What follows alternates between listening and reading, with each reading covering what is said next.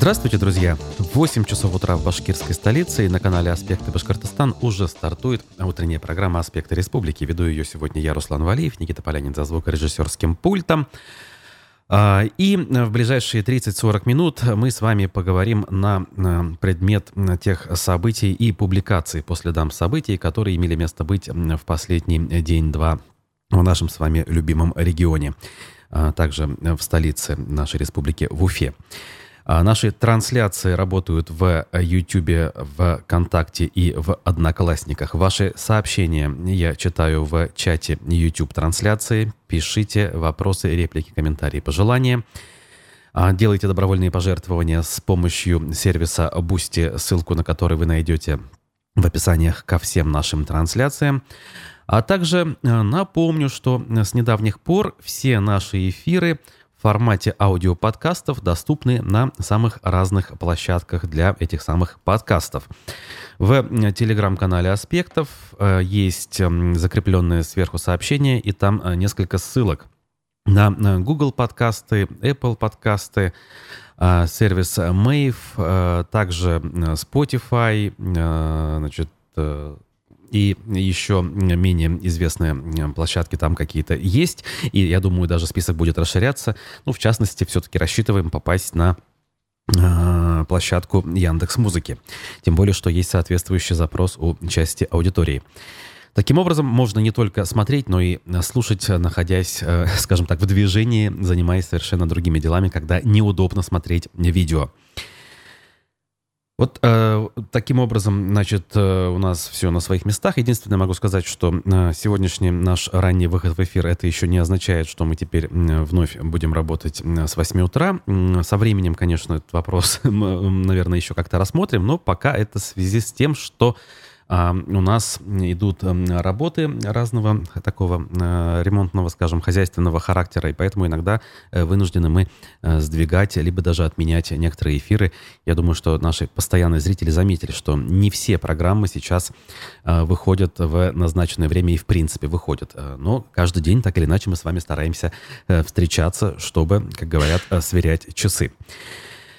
Таким образом, можем переходить к содержательной части, то есть к обзору прессы.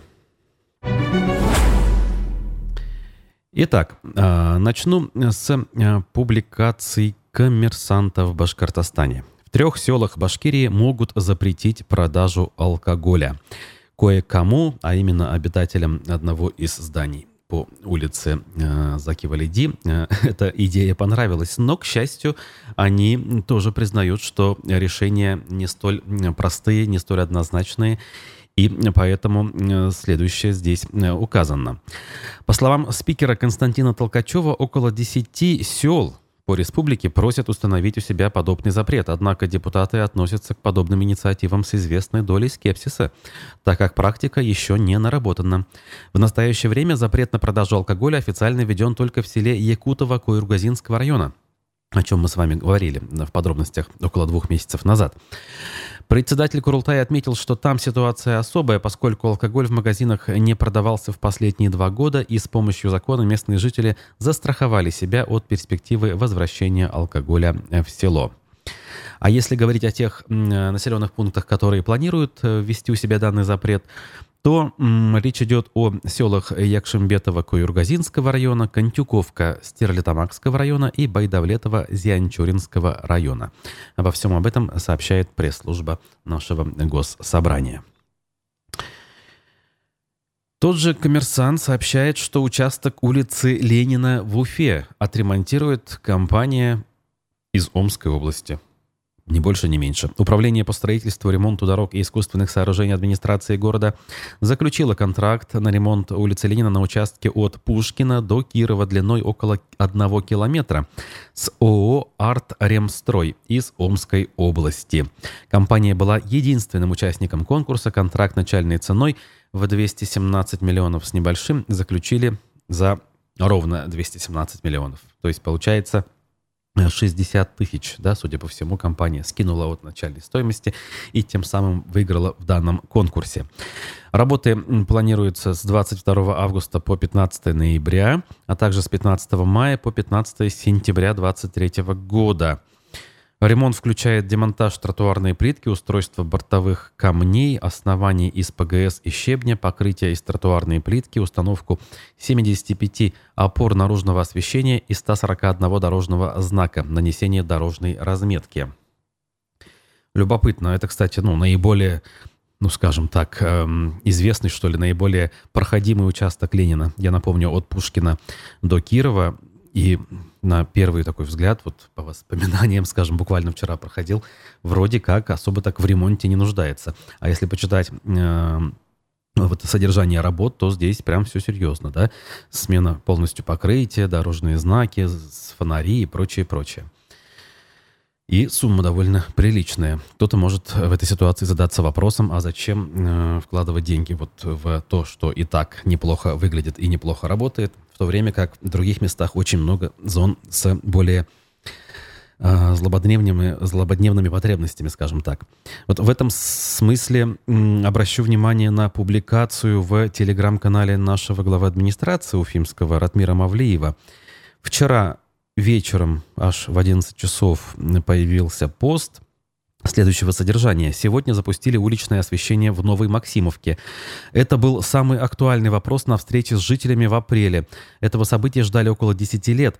Шаг за шагом будем приводить уличное освещение в порядок и строить сети там, где их нет. И фотографии приводятся. Было, стало, темно, светло, соответственно. И тут уже более 30 комментариев от уфимцев и жителей различных населенных пунктов, эм, которые относятся к городу, прежде всего Зинина, Жилина, да и жители некоторых уфимских улиц жалуются на разного рода проблемы, в том числе на отсутствие освещения. Пишут, что и сроки тоже тут у них не меньше, чем у жителей Новой Максимовки в плане ожидания. А, жалуются на запахи, на э, проще говоря, на плохую экологическую обстановку, которая особенно себя проявляет в ночные часы. И э, дискуссия тут прям таки у людей, можно сказать, э, разворачивается на эту тему. А какие же проблемы, чьи проблемы являются более первоочередными и э, стоит их решать, э, по мнению тех или иных уфимцев? Что тут скажешь? Как бы решение э, вопроса в отдельно взятом населенном пункте Уфы это, конечно, прекрасно, но опять-таки является ли это частью э, системного подхода, частью общего такого, знаете, благоустройства, или все-таки это какая-то отдельно взятая история исполнения отдельно взятого поручения данного э, в ходе встречи с жителями в апреле, как, собственно, здесь и сказано в данном э, материале в телеграм-канале градоначальника. Тут и э, состояние дорожного полотна, отсутствие тех же тротуаров пресловутых э, и так далее и тому подобное. Ну что ж, хотелось бы, чтобы э, не только о том, что уже решено, сообщала наша уфимская администрация, но и о том, э, как взяты в работу те или иные замечания и какие сроки исполнения этих замечаний э, запланировали в администрации. И кому, кстати говоря, поруч, поручено те или иные поручения исполнять. Вот такая вот у нас картина. Дальше. А, Башинформ нам сообщает, как и многие другие СМИ Башкирии, что в республике задержали вандала, осквернившего парк Победы. Но речь не про Уфу, а про, а, значит, э, Ишимбай. Полицейские задержали предполагаемого вандала, который разгромил пять информационных плит экспозиции военной техники в парке Победы Ишимбая. 8 а, августа в пресс-службе регионального МВД рассказали, что злоумышленником оказался 40-летний ранее неоднократно судимый местный житель. В момент задержания мужчина находился в состоянии алкогольного опьянения. Подозреваемый доставлен в отдел полиции и возбуждено уголовное дело по части 1 статьи 214 о вандализме. Также в отношении него начато административное разбирательство по факту мелкого хищения, рассказали в ведомстве. Между тем в администрации Ишимбайского района подсчитали ущерб от действий хулигана. Восстановление памятных плит обойдется муниципалитету в 50 тысяч рублей. Вот как бы все вроде понятно, да? Единственный возникает вопрос, а будет ли применена к злоумышленнику э, самая популярная, в кавычках, э, статья последних месяцев о дискредитации вооруженных сил? Вот, собственно, не что иное, да, ведь как дискредитация идет в данном случае, когда человек э, негативным образом влияет на значит, э, объекты памятного характера, которые как раз-таки напрямую ассоциируются у любого жителя с вооруженными силами. В материале и в сообщении пресс-службы об этом не говорится.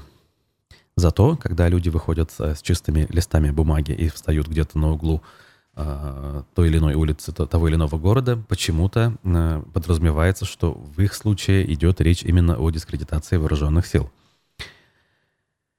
Так, э, вот возвращаясь к коммерсанту, ну в данном случае к федеральному, э, специальная добровольческая операция. Издание посчитало Э, общую картину формирования по стране э, добровольческих батальонов. Каковых, я напомню, в Башкирии сформировано уже два. Имени Шаймуратова и имени Достовалова. Оба сейчас находятся на учениях в процессе так называемого боевого слаживания. Значит, Цитирую, коммерсант. В конце прошедшей недели стало известно о формировании в Санкт-Петербурге трех именных добровольческих подразделений для участия в спецоперации на Украине. Формирование таких отрядов идет в регионах уже несколько месяцев. Вступать в них призывают местные власти и ветеранские организации. Добровольцам обещают солидные денежные выплаты и обеспечение всей необходимой экипировкой. Процедурные вопросы решаются через военкоматы, где желающие отправиться на СВО заключают контракт с Минобороны. Как правило, такие подразделения состоят из земляков, которые вместе проходят обучение и также вместе должны будут участвовать в боевых действиях, сообщает коммерсант. Информация о создании в Петербурге добровольческих отрядов Кронштадт, Нева и Павловск появилась 4 августа в паблике ВКонтакте под названием «Пункт отбора на военную службу по контракту». Формирование подобных отрядов идет в регионах с весны. По подсчетам коммерсанта, как минимум в двух десятках субъектов России созданы уже более 40 таких подразделений. Информация о них публикуется в СМИ и соцсетях органов власти, при этом они получают специальные наименования, так или иначе указывающие на их территориальную принадлежность. Как правило, в эти подразделения входят жители именно того региона, где они формируются, которые вместе проходят обучение, как мы уже сказали, и, э, соответственно, боевое слаживание. Так, в Якутии добровольческий отряд называется «Боутур». По местным преданиям, Эллей Баатур считается первопредком якутов – о его предстоящей отправке на СВО для освобождения дружеских республик, укрепления рубежей и обороны нашей страны написал 28 июля в своем телеграм-канале глава республики Айсен Николаев. По словам командира БО-тура Александра Колосова, в его состав входят водители, механики, наводчики ПВО и пулеметчики.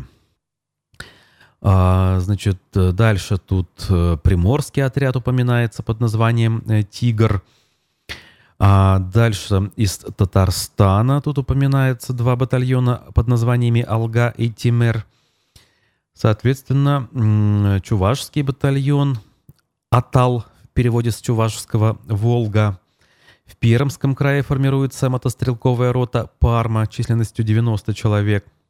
Нижегородская область тут фигурирует, Ленинградская, Тюменская, Башкортостан, конечно же, фигурирует – вот, и еще ряд областей э, центральной части Российской Федерации. Вот кому любопытно, по количеству, по составу можете в материале коммерсанта э, прочитать. Ссылка и э, наименование у нас в описаниях к трансляциям найдется. А мы двигаемся далее по следам вчерашней оперативки в э, нашем э, правительстве под руководством главы республики. Министр сельского хозяйства Ильшат Вазрахманов, а, который отметил вчера день рождения, и ему исполнилось 45 лет, с чем мы его и поздравляем, а, доложил о начале уборочной страды в республике в этом году. В заголовок мы, а, издание «Аспекты», вынесли его цитату «Нам надо убирать по 100 тысяч гектаров в сутки».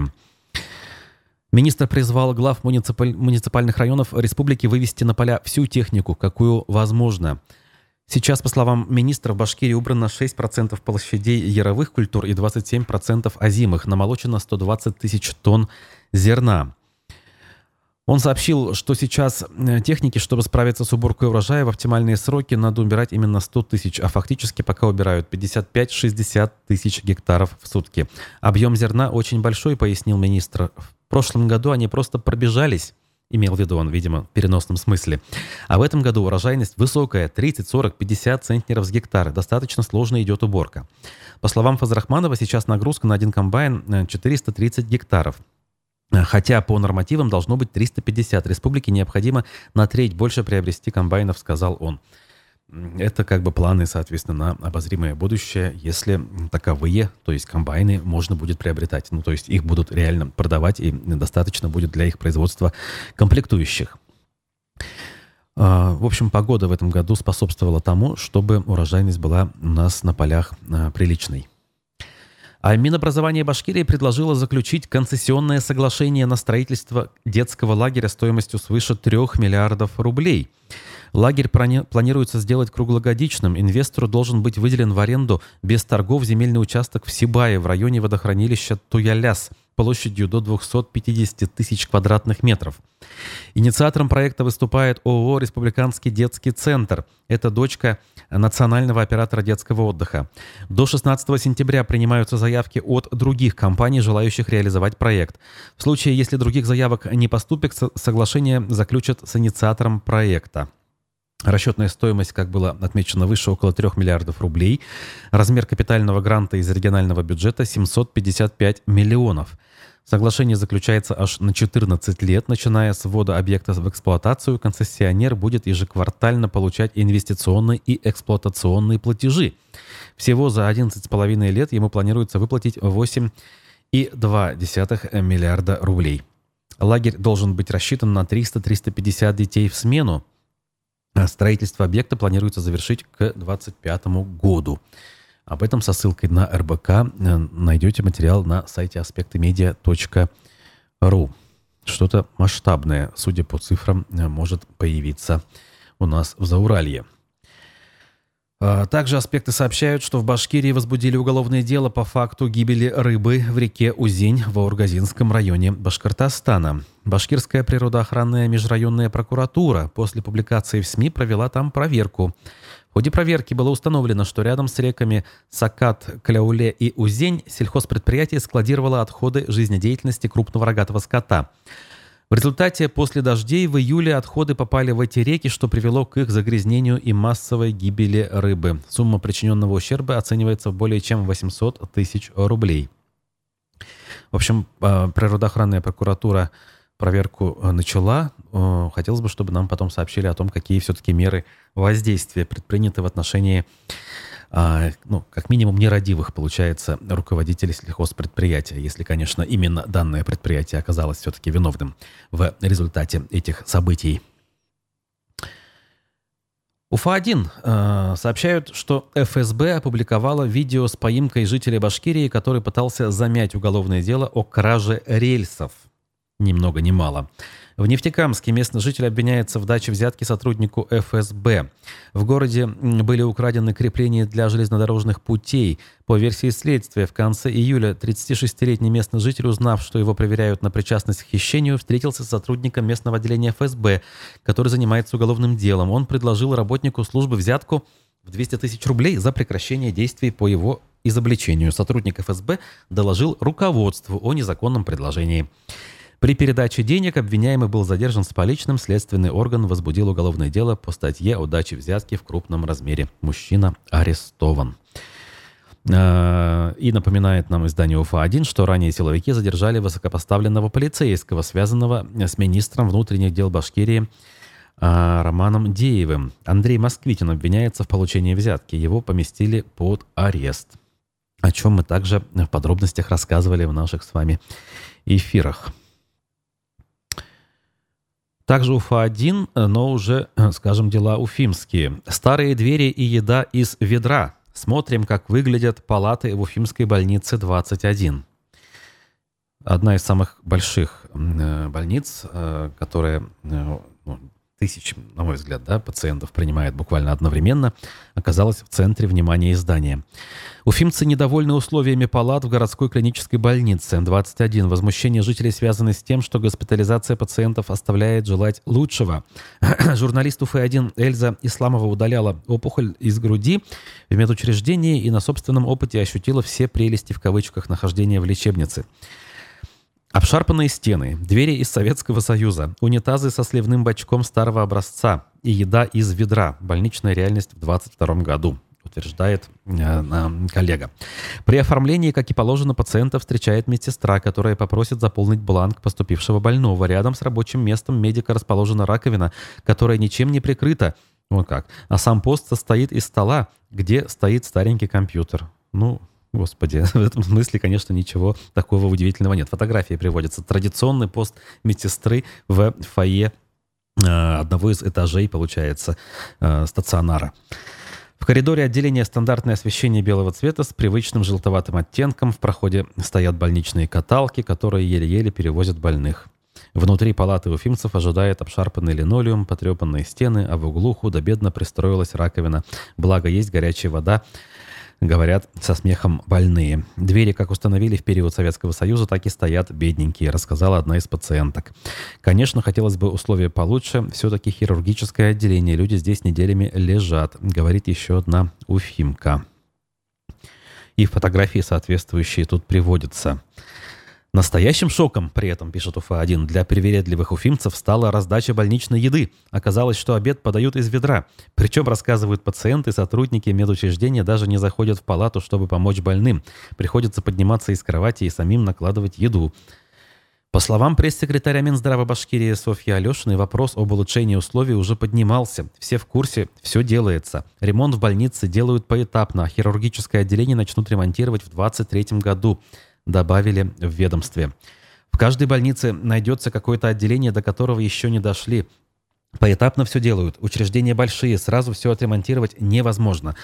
Главное, чтобы не страдало оказание медицинской помощи и были нужные специалисты, квалифицированные, рассказала Алешина в беседе с Уфой-1.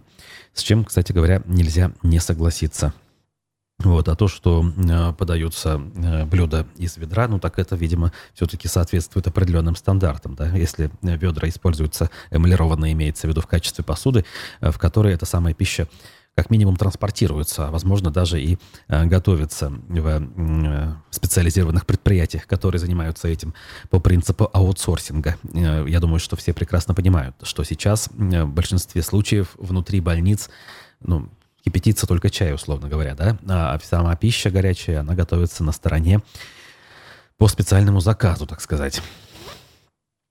Тем временем глава Башкирии поручил чиновникам приготовиться включить отопление в сентябре. Это еще один эпизод вчерашней оперативки в правительстве. Исполняющая обязанности министра ЖКХ Ирина Голованова отчиталась о готовности к отопительному сезону. По ее словам, все необходимые работы завершены на 71%. Ориентировочно в республике смогут начать подачу тепла в квартиры уже 15 сентября. Особое внимание уделят Белорецку, где в прошлом году были серьезные проблемы, когда многие люди мерзли в своих домах. «У нас в сентябре иногда так ударяет, так что будьте готовы», сказал глава республики. Об этом э, профы отдельную заметку дали. И, э, знаете, говоря, не хочется думать о резком похолодании, о каком-то отопительном сезоне, пока еще все-таки лето в самом разгаре. Несмотря на то, что э, длина светового дня начала резко сокращаться, и вот уже по данным э, часов, скажем, да, и календаря, у нас вечером закат происходит на час раньше, ой, да, раньше, чем это происходило на пике длины светового дня в конце июня. Что неудивительно, а, здесь все происходит, скажем так, э, по календарю. Так, а, правда, ПФО сообщает нам о том, что на обход пяти башкирских сел на пути трассы М-12 выделили 57 миллиардов рублей. Ни много ни мало, 57. Федеральное управление автомобильных дорог при Уралье Росавтодора 25 августа выберет подрядчика для строительства дублера трассы М7 «Волга» в Башкортостане. Трасса протяженностью 65 километров пройдет в обход сел, сел, соответственно, Исаметова, Верхнееркеева, Лаяшты, Ишкарова и Осянова. Новая дорога войдет в состав скоростного маршрута М12 Москва-Казань-Екатеринбург – Движение планируют запустить уже в ноябре 2023 года. Окончательное завершение строительства намечено на конец сентября 2025 года. То есть, в общем, не так уж и далеко. В проекте госконтракта оговаривается, что в случае прекращения работ или приостановки их более чем на полгода объект будет законсервирован. Тогда заказчик принимает его и оплачивает все выполненные работы. Начальная стоимость договора 57,2 миллиарда. Подрядчик получит аванс в 15% от этой суммы. И самое важное, наверное, да, чтобы было понимание. Проект четырехполосной дороги с расчетной скоростью 120 км в час включает в себя строительство двух мостов, 9 транспортных развязок, 26 путепроводов и 18 проездов для сельхозтехники и перегона скота. В августе прошлого года Росавтодор утвердил трассировку нового участка М7. Со слов начальника Упрдор Приуралья, которая подведомственно Росавтодору Азамбата, Азамата Элимбетова, при этом учли обход лесных массивов, минимизировали количество путепроводов и мостов, а также пересечений с инженерными сетями. Строительство участка М7 планируют начать в сентябре 2022 года. Проект новой дороги выполнен компанией «Геопроект» из Санкт-Петербурга за 362,5 миллионов рублей. В общем, выглядит все это очень масштабно, конечно, все очень э, впечатляет. Вот фотографии даже тут есть, как вырублен участок леса и ведутся земляные работы. И сроки очень оптимистичные звучат. На фоне того, как мы в течение, не знаю, двух десятков лет наблюдаем то, как у нас М5 не могут расширить до четырех полос даже на участке обхода Уфы. То есть вот э, если кто-то по М5 ездит, прекрасно вы знаете, что э, как бы по южной части города это все проходит, и даже до Шакши еще нельзя доехать с ветерком. То есть работы везде ведутся, но в этом смысле они ведутся очень и очень медленно, десятилетиями буквально. А если взять э, участок М5 уже дальше от города, то в западном направлении опять-таки у нас э, заканчивается вся история в Буздякском районе, а в восточном, в принципе, дальше работ нет никаких. Хотя в горной части, начиная от границы Башкортостана и Челябинской области в сторону Сима, огромное количество участков, где работы ведутся активно последние 2-3 года.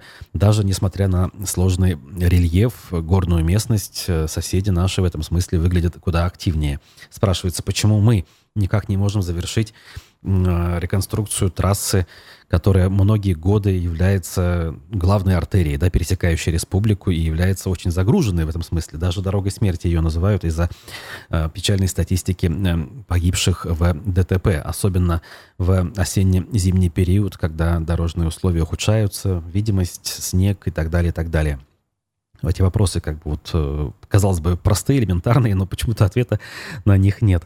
Как говорится, поглядим, насколько М12 удастся строителям завершить в короткий срок. Им-то, конечно, проще, они с нуля все делают. Реконструкция, она всегда сложнее. Тем более она сопряжена с тем, что нужно как-то перераспределять существующий транспортный поток. А здесь, в условиях, когда нет никакой дороги старой, ты, в общем-то, в чистом поле строишь, и никто тебе не мешает в этом деле. Но, опять же, это серьезные инвестиции, огромные вложения, много труда, техники, сырья и так далее. В общем, а, может это стать очень э, перспективным проектом, но пока все-таки это больше декларация о намерениях. Вот такая у нас с вами картина. А, доброго утра желает а, наша зрительница Роза. Для тех, кто только сейчас присоединяется, я напомню, что мы сегодня вышли в эфир пораньше, ну, скажем, по техническим причинам. В обозримом будущем мы собираемся выходить в эфир в традиционное все-таки время, в 9 утра. Вот, а дальше поживем, увидим. А, если вдруг э, какие-то э, эфиры не выходят по расписанию, не пугайтесь, у нас ведутся важные работы, скажем, по улучшению инфраструктуры, э, скажем, нашей деятельности. Вот. А новости в текущем режиме вы можете читать в телеграм-канале, в наших социальных сетях. Есть у нас сайт аспектымедиа.ру. Все ссылки в описаниях всегда найдутся. Вот. А пока э, я пожелаю хорошего дня. Э, всем успехов, как говорится, в работе, здоровья, берегите себя. Услышимся, увидимся. Пока.